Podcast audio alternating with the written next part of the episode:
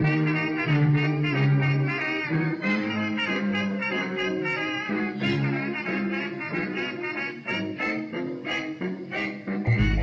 and welcome to another episode of Rustacean Station. I'm your host, Allen Wyma. Today I'm with Martin Loncaric.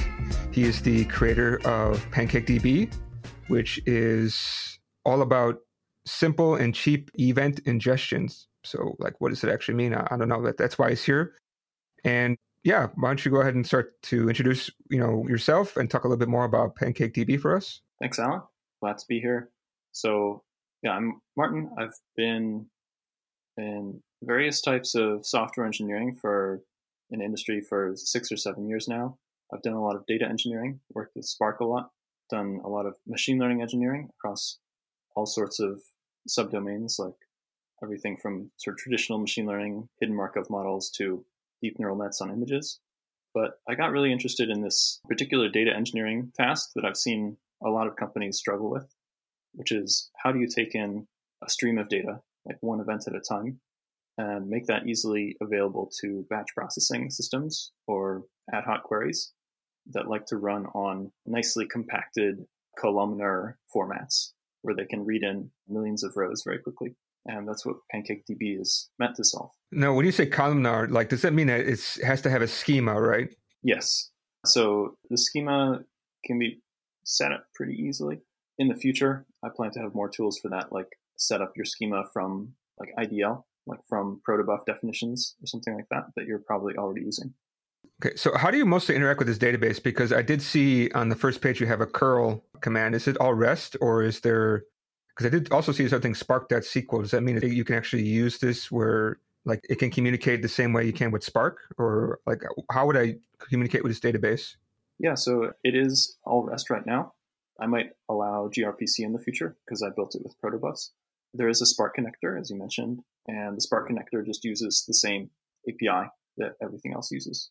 But yeah, as you would expect, that means that you can query PancakeDB tables as if they're any other table that you might read in Spark. Okay, but the primary way to connect would be over REST. Uh, there's the writing side and there's the reading side. So maybe we want to back up a bit and talk more about like what event ingestion is. Maybe the best way to think of it as as just a compactor. Uh, so you're taking in one piece of data at a time and you output these compressed formats. So that means that the, the write side is very simple. You can just write one like JSON blob and this can be like human readable. There's no real performance consideration in like minimizing the packet size. On the read side, it gets very complicated. So when you read, you're reading something very complicated it's a compressed stream of data that's not human interpretable. So that means when you write, you're going to use this REST API, probably with a client for whichever language you're using. And when you read, you want to use a bigger tool like Spark or in the future, probably Presto or Trino. So what was the last thing you mentioned? REST over Arduino? Did I hear that right? No, Spark or in the future, Presto or Trino. Oh, what is Presto or Trino? Those are other execution engines that you can run queries on. So in the data platform space, you, you usually store your data in a data lake like S3 or like in the Google or Azure equivalent. And then you have a separate query processing engine where you can run a SQL query. So the data lake itself has no idea how to run a query. It just knows how to serve data. Okay. I'm still a complete novice when it comes to topics like big data and all that. So I apologize if I'm asking some very simple questions, but I'm sure I'm not the only one out there. Uh, completely understandable. Yeah. It's definitely a communication challenge for anyone outside the space, but I think there's interesting morsels we can dig into about like the Rust side of building this database. When you say like, I think you use the term event ingestion, right? Is that any way related to like event sourcing where there's just the kind of things happening? Or are these kind of two completely different topics? Uh, I'm not sure I've heard the term event sourcing, but for instance, an event might be like a purchase event. So if you run an online store as the canonical example, one instance of an event might be like a JSON blob containing a user ID, a purchase amount in cents, and a timestamp. It sounds very similar to event sourcing. So event sourcing is kind of similar where you have kind of like a state that just keeps kind of getting updated, right? So if you take a look at like your bank account you have credits and debits constantly happening. And then once you sum up or reduce these events down to a single number, then you would say, okay, this is your balance. So that's kind of a little bit of a short example of what would be a kind of a common use of event sourcing is like you're constantly paying or receiving money. But if you take all those events of those credits and debits and sum them together, that would be your current state. It's really helpful when you can like take a look to see, you know, if this happened, if that happened, what's your kind of final state. But sounds similar, but maybe I, I don't have enough knowledge to really say this is exactly the same, but sounds similar. Yeah, it definitely sounds similar, at least in the sense that you've broken down the state of the world into immutable events that happen one at a time. And you can derive the state from that sequence of immutable events. Now, what I find quite interesting is that you're comparing Pancake to two other pieces of technology CSV, which I'm, I'm sure must be the simple CSV that we always kind of work with, and also Snappy Parquet. Like, what are you meaning by this? Like, is it that it's too slow to actually write to these formats compared to Pancake? Or what are you trying to compare about? So I'm comparing in particular so CSV and Parquet are not databases. I'm comparing the internal data format that PancakeDB uses to CSV and Parquet. And so CSV, you can actually write incrementally to it. So you can write like one new row at a time. But the challenge is then when you want to read the data back, if I want to select, you know, the cents amount from all historical purchases, you have to read every single row. You can't just read that one column. You have to read the whole file. And plus, CSV is pretty verbose. So it's storing like numbers in ASCII, and well, you can compress it, but by default, each like data type is using more space than it needs. And Parquet is quite similar to the Pancake underlying data format. Uh, but the difference is that in Pancake, we can more easily like append rows one at a time and or compact into this Pancake data format. Now, where does this idea to start working on PancakeDB come from, right? Is it from just a general kind of looking at current solutions out there and saying, hmm, this is just not good enough, or at least not good enough for your own solution, or kind of where did the idea come from? Because this is quite an undertaking, right? Yeah. So I've been working on it seven or eight months now. And the reason is that I saw this, all three of the previous companies that I worked at, and all three of them had come up with a different acceptable solution to the problem. But my thinking is every company is making one of these. Like, why don't we just build the best possible thing so that everyone can reuse it? Yeah, but if every company's making a single one, like how come there hasn't been some kind of open source solution before where like everybody can kind of rally around it? Is it not that every company has different problems that may not fit for all this for a single solution? The data platform space is very complex, and there are existing larger products that sort of address this problem but there's not one like single database that just there's no solution that just solves like this one problem. It's like if you want a paid solution that solves this thing, you have to buy something much bigger. Like you have to buy into like Databricks Delta Lake and get their whole solution. So this one particular problem that you're solving is actually been solved by others, but you're saying that you can't just grab this one piece off. You have to get the whole thing in order to solve this one problem. Is that right? Yeah. I'd also assert that nobody has solved it to this level of efficiency before. So that's, this is a good question. Like, how do you measure efficiency, right? I think you're measuring on different aspects, right? Because you make quite a few claims where you're talking about like uh, millisecond replies or writes that you can handle lots of writing. I believe also reading shouldn't be an issue. And like, you know, how do you measure your efficiencies compared to others out there? The main thing I'm thinking about is compute cost to actually run like this the ingestion. So for instance, at Lyft, well, maybe I shouldn't say, but I had an estimate for the like internal cost that the company was spending on these tasks. And I felt that it's something that like a real solution could save a substantial amount of money on. So like, why not make this and have multiple companies reuse it? Speaking of that, I mean, you, this is definitely something for companies, right? It's not really for individuals. Right. Okay. So you must have some type of model for keep working on this project. So, I mean, you said you spent, I believe you said you seven months, right, working on this. Mm-hmm. And so, how do you plan to? I don't know how to be less direct, but how do you plan to actually make money from this so that you can survive and keep going working on this? So, my plan right now is just to drive adoption. It is under a business source license that allows anyone to use it for free as long as you're not selling it as a product itself. Like you can use it within your company as long as your company is not, you know, a wrapper for it. And I'm an engineer, so on the business side of things, I'm a little bit slower, but the idea is that I would add this into like AWS Marketplace as a SaaS product, and that anyone could like just specify like this is my configuration I want and launch as a product. So do you plan to monetize using AWS Marketplace then, at least to start paying off some cost? Yes. Is that your only way to monetize at the current moment, or that's you're, you're still thinking about this? I'm still thinking about this, but I think different cloud marketplaces are by far the easiest way to go for now. And one more question about this is the license. It sounds similar to like things that like MongoDB are trying to do, where it's like, okay, you can use this, but I don't want places like AWS like selling our service and making money. Is that also the similar thought process that came into your mind? Yeah, it is. And I kind of spent too long thinking about licenses a few months back.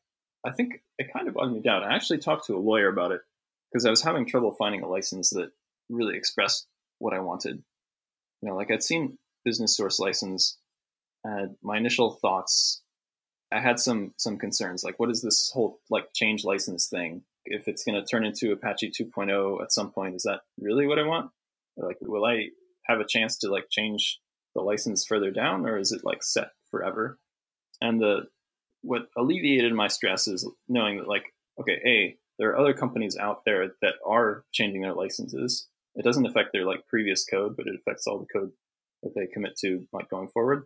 And like B, there are these like established players, at least somewhat established like CockroachDB and stuff that are changing to this model. So I figured like it's too early to worry about this. Yeah, but I do think it's really worth the time to take a look at the the license because like yeah, you can change it, but there's definitely a lot of ceremony when it comes to changing it. Like I think I've heard some people saying that they have to go back and chase every single committer who's committed code to their project and get them to sign something when you change it. Don't take it as the truth, but that's what I remember hearing in a podcast a while back.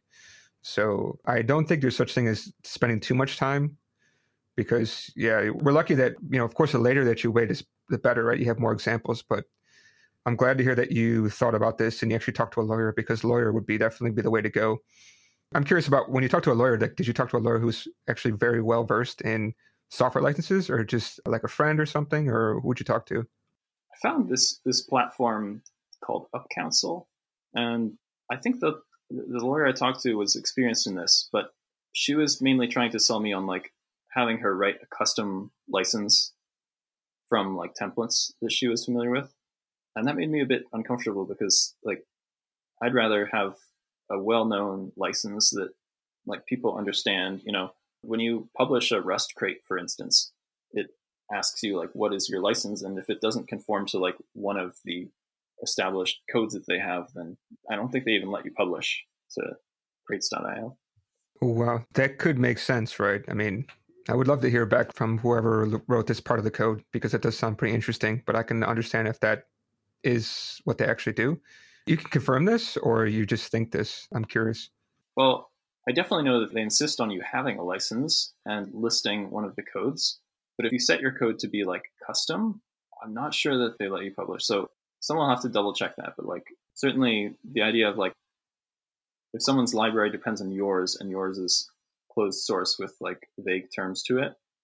It makes it unclear if any dependencies on you will be able to, to run, right? Yeah, that makes sense. Yeah, so maybe we can talk more about how PancakeDB actually works, right? So you have multiple different pieces, right? Including a core, the DB itself, and some kind of IDL. Like, can you talk more about the architecture of Pancake, which of course is probably what makes it so high performance, right? Yeah, so in part thanks to Rust that it's so high performance. I knew from the start that I wanted to write this in Rust just from like what I'd been hearing about it, like how it helps ensure that your code is safe and that it's the best language you could have for a database. But what sort of convoluted this whole task, and one of the reasons why there are so many repos, is the fact that a lot of the big data tools are in JVM. So Spark is in JVM. And I wanted this common core that could like efficiently compress and decompress the data that you read because internally the database needs to do that a lot and when you read from Spark, you need to do that again. And Rust doesn't interop that well with JVM. Or it's possible. You have to use JNI, and that's what I ended up needing to do. But that's that was the impetus for like, uh, I need a separate code generation library for my protobufs, and I'm going to use that in Java land and in Rust land, and I'm going to have a core library and use that through the JNI, like Java native interface for Spark. It got complicated. So, but I don't see anything here in particular about J- the JNI is part of of this Pancake Scala client. Is that what you're saying? Oh no. So Java native interface is how you can call into like system native code in the JVM. Mm-hmm. So normally JVM code can only run like JVM code, but if you have a binary on your system, like a, a dylib or whatever that you've compiled through C or Rust, the Oracle engineers, I guess, designed a way for you to interop on a memory level between the Java code and the dylib. So that's what the Java native interface does. It's like Java and native code. Where's the JNI interface in PancakeDB though? So if you look at the Pancake Scala client, there's this subfolder called native, and that just contains a Rust lib that uses this uh, special package. Remember what it's called, but basically the special package will export your code in a way that the JNI can read. Oh yeah, so the package is just called JNI. And on the Java side, you have to build these interfaces. So I have this native core Scala object that has all these like undefined methods. They just have this annotation that says at native. And on the Java side, you like, or in Scala, you run this command sbt javah, and it makes a bunch of like C headers that tell you how your Rust functions need to be named and what their like input types need to be in order to interface correctly. Yeah, I also seen that you're saying pub extern system instead of pub extern C. So for when you work with JNI, it has to be a system instead of C. I don't know why this is. I just followed the examples for this part. How is the experience between the interop between Java and Rust? Is it pretty seamless? Once I got it working, it's pretty nice. One thing I am going to have to go back and redo eventually, though, is that right now all the Rust results will just be panics, basically. And I wish that the JNI would throw those as exceptions in the Java world, but instead it, it panics in the Java world as well. So if your Java process calling into Rust code encounters a panic in the Rust code, that the whole Java thing dies. Um, so I'm going to have to redo this to some extent, or just uh, propagate the results instead of expecting them in the linking code. So wait, you're saying if if your Rust code panics, then your whole entire JVM will go down. Is that what I got from this? Yep. Okay, that makes some sense. I'm aware of a lot of other things doing a lot of other kind of interrupts doing the same thing. Yeah. Okay. And you compile this as a C dynamic lib instead of a static lib. Like, why do you choose to do C dynamic over static? Uh, this is a, an area I don't know much about. I think it has something to do with the linking, but I don't want to say anything I don't understand. Okay. So before this, you're you're working in different areas in machine learning or something with big data, right? So like, what was like your kind of experience and how did you get into big data and what kind of things have you been doing in there? Yeah, I'll start with how I got into it, which is like I studied math and physics originally, and I interviewed at Wealthfront. I was considering between like grad school and Wealthfront or working in tech. And the guy who recruited me, or the manager who was like interested in hiring me, had all these these claims about like we need people to do like complicated statistics and machine learning here, and in data engineering you'll get a chance to do that. Um, and that turned out not to really be the case. So this won me over, in addition to the obvious fact that I'd be making money instead of paying more money in industry. But yeah, it turned out at, at Wealthfront that they really just needed data engineers to write like, you know, these data pipelines that resemble SQL. So these like Spark jobs and stuff like that, materialized views. So I got a good like year and a half of experience in that and I actually enjoyed it a lot. So when I went to work at Hive, I was able to do actually more advanced machine learning stuff, but I ended up building their data platform as well because I had this experience and built a big part of their, at least at the time, was their flagship product. It's called Mensio. It's like one of the, it just finds commercials in like raw television streams. So from those two experiences, I was like pretty bullish on Spark and other big data technologies, their ability to do batch processing and that like it's really nice when you can change the logic that defines your outputs at any time. If all your pipelines are streaming and you want to go back and change historical data, it's rather difficult. But if you have a system that can do batch processing, it makes so much easier to change the logic whenever you need to. What kind of things would you want to change though? You're saying like you're manipulating the data or you're just trying to make it more like basically cleaning up the data? Is that, is that what you mean by changing it? I mean, with the derived data. So a lot of companies will, will group their data into like immutable event data. So that stuff never changes and derived data. So for instance, events could be like user clicks on the web page, an activity, and there will often be like pipelines that group these together into user sessions, like higher level information. So that would be derived information. You can never change the fact of like what a user clicked, but you can change how you interpret it.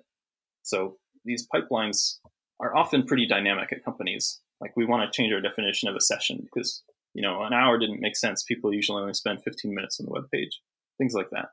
Oh, okay, I see what you're saying. Yeah, I think I only addressed like one of the the questions you asked in the last round. No, no, that's fine. I find this, this is quite interesting. So, so PancakeDB can actually help with this problem, right? Because that's what I think I'm understanding. Yep. So PancakeDB would be to ingest those immutable events. And then your batch processing can query both immutable data from PancakeDB, derived data from wherever you store that, and stitch it together into more derived data. Now we're saying PancakeDB, like I can't help but think that PancakeDB is kind of like a SQLite, where it's like a binary that kind of runs there. Or there's like a file that's kind of runs over there, and then you would just have multiple of these per kind of like derived data, right? So let's say like, you know, maybe I'm concerned about like like session, right? and I would have my derived data be all about session based stuff. And another team may be concerned more about like, are we shipping enough stuff? Or like, you know, like if I go when the user clicks something to when that package is delivered, is it actually being efficiently delivered?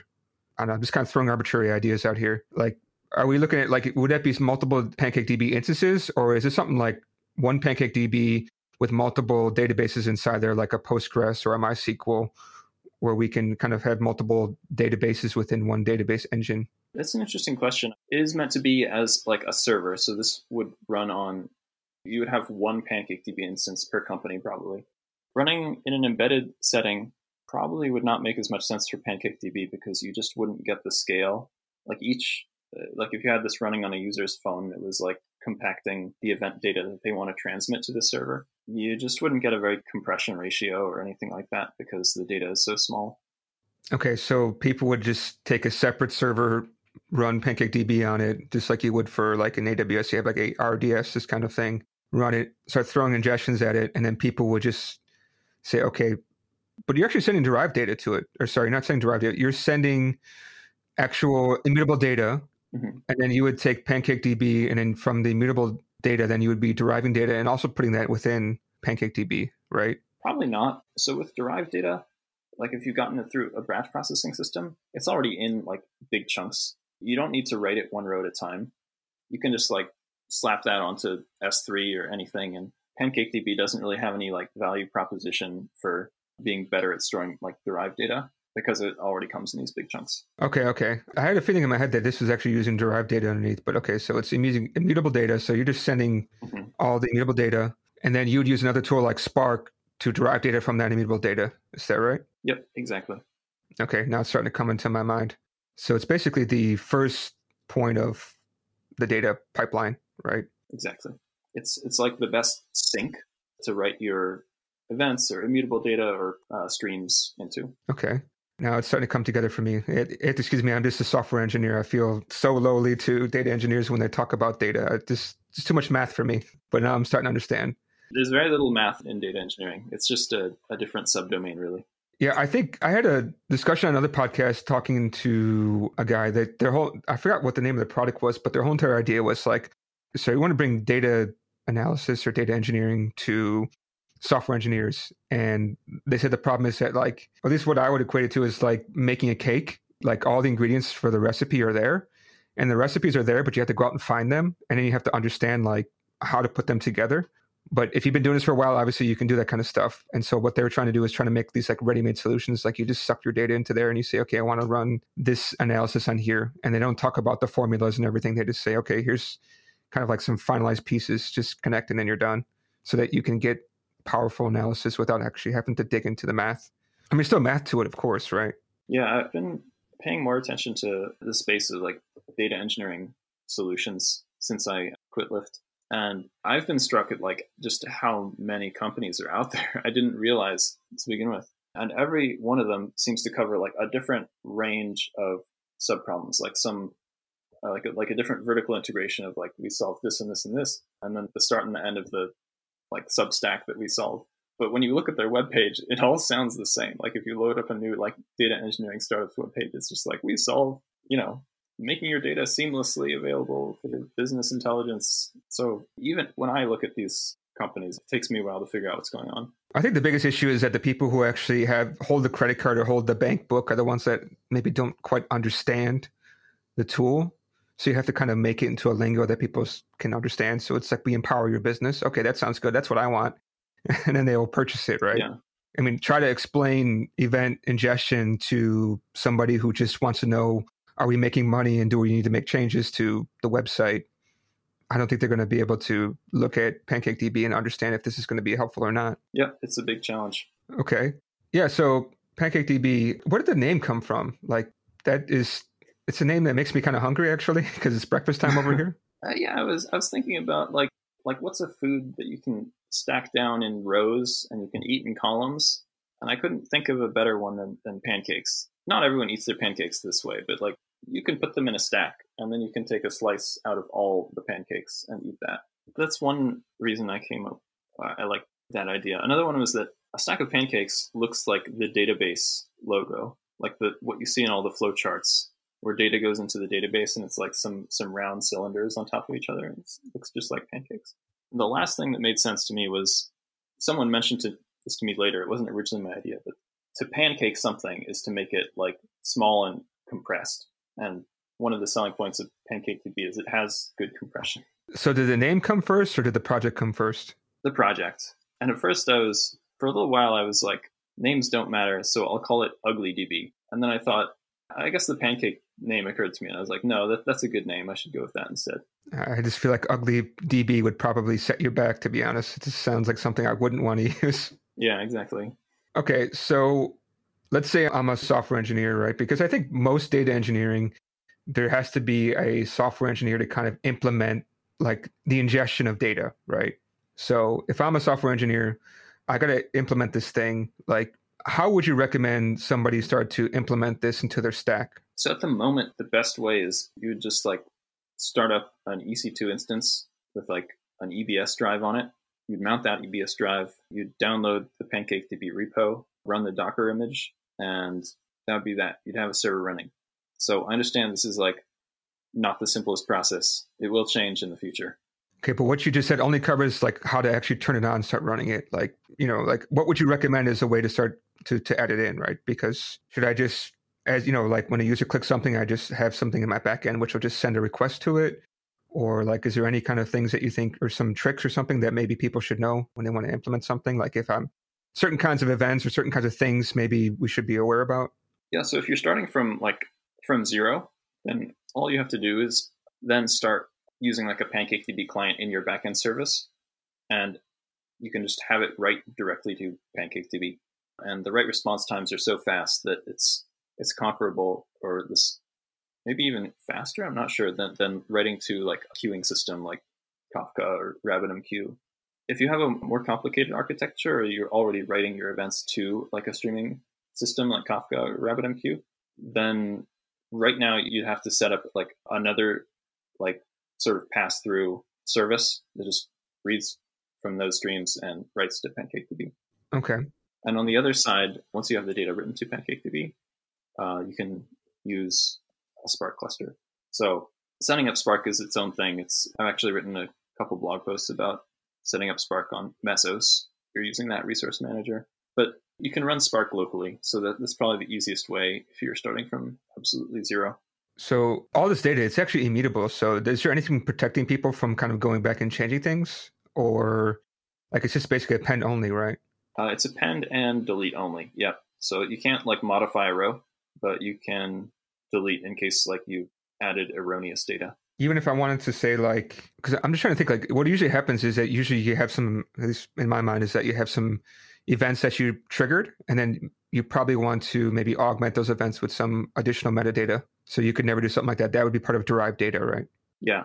So typically, like your schemas evolve where if you add a column, like the value for that column is null in all the pre-existing data, and then your downstream services have to know like what that null value means, right? Like is that a zero or a one or whatever? Can I ask you something from just a general curiosity, like somebody who's into Rust as you? Why is it that nobody creates something Spark like in Rust, at least that I know of? Because I just find it so strange that Java has such a big market in here. Because when I think about Java, it's just like a memory hungry thing. And when you're processing lots of data, that obviously is going to take lots of memory.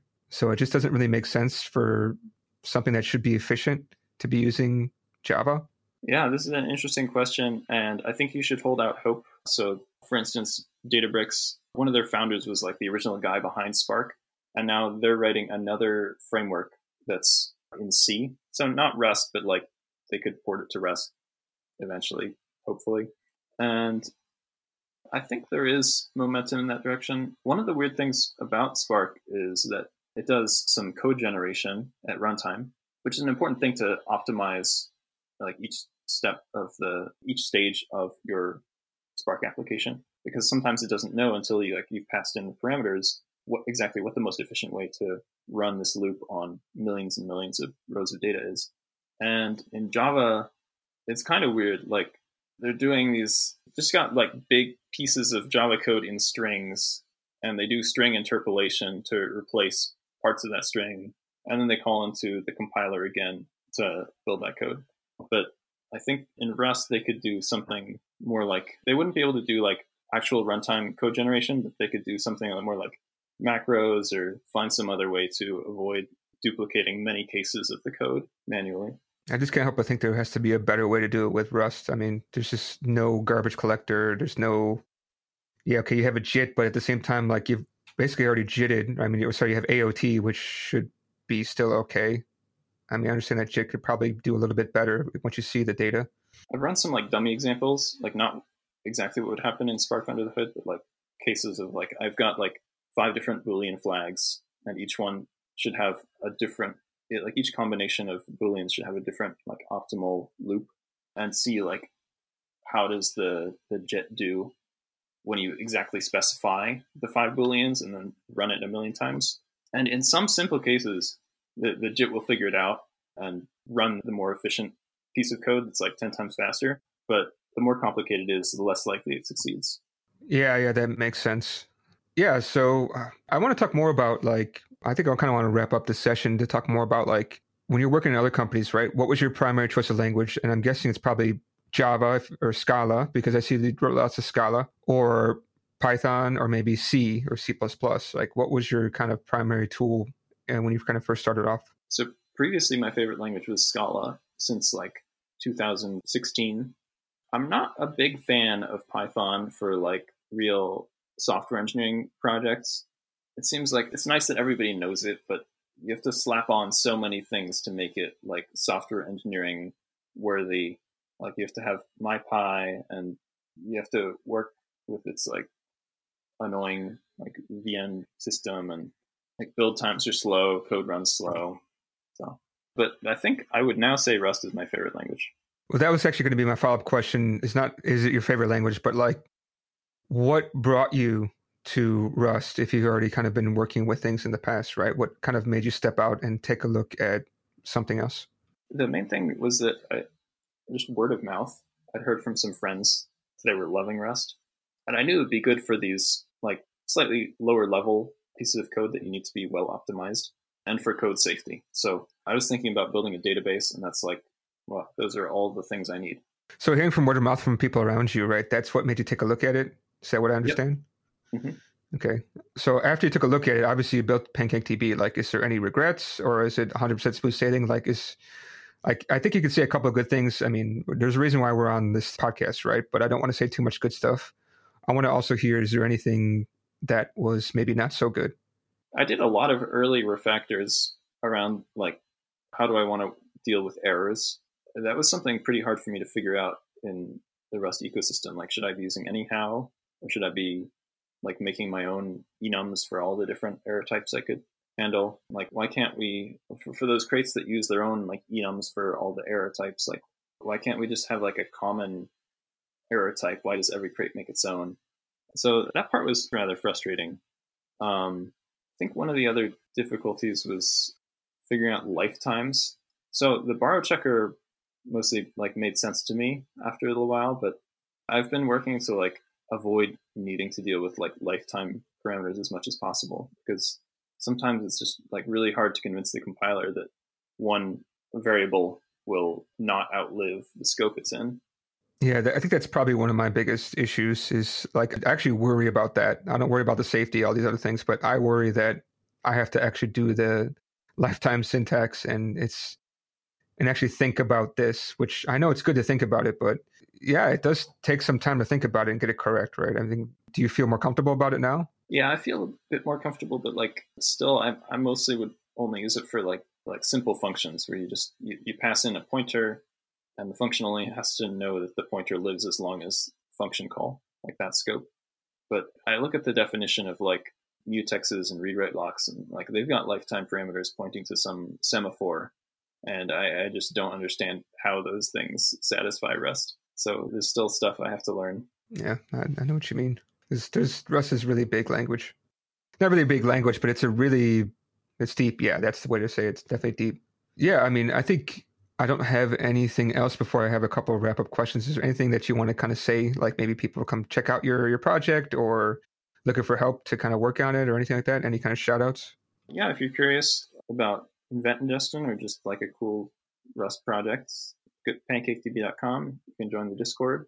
Let me know if you're interested in contributing or if this could make your life easier. There's still a lot of development to do. So at this time, I'm especially looking for collaborators or partners who might help me like figure out the best direction to go in from here. Yeah, I think my last question is like somebody who has spent quite a bit of time digging into Rust, and you know, you, you already stated kind of the things that you're not so happy about, but I think overall you're pretty happy with using Rust, and you're pretty happy with your choice. Like, is there any kind of advice that you would give to people who are kind of getting into Rust still? Like maybe uh, you know, don't fight the borrow checker, or you know, take your time in reading it, or or things like that. Do you have any kind of advice you'd give? Yeah. So one thing I encountered specifically because it came from like a such a Scala background is sometimes you really want like an abstract class. You want a piece of like something that defines both data members and logic on those data members, but yet is abstract or has some like trait implementation that's missing. And in Rust, the way to do that is by making a generic struct that has a concrete implementation depending on its data members, but where that generic type specifies the missing logic. So that was one thing that caught me up. Another one is like with uh, the types in like Scala, it's really easy to pass around just whatever types you want. You can say like this argument has to be a trait or like some combination of traits. And in Rust, you can still do that. It just takes a bit more syntax. But you do have to think about like, is this something that's generic or is this something that's dynamic at runtime? And that matters because the compiler will be able to optimize better if it's actually generic if you know the type in all instances the code is called in or, or not. Yeah, yeah, that's a good point. I just recently started looking more at this, and I definitely, if you can go generic, that's definitely the way to go. Like you said, you can get a lot more optimizations out of it. Yeah, if you can. Cool. Is there anything else you want to say before we sign off? Thanks for having me, Allen. Uh, thanks for coming on. I appreciate you coming on so quickly. So, again, thanks for your time. We may have you come back after kind of, you know, post mortem, or maybe post mortem is kind of a negative thing to say you know after you know sometimes see how how it's going right? Because i'm sure as more and more companies use your you know as more and more people use uh, pancakedb and as time goes on you're going to be making further and further adjustments. So we'll see how it goes. Yeah, thank you. Thanks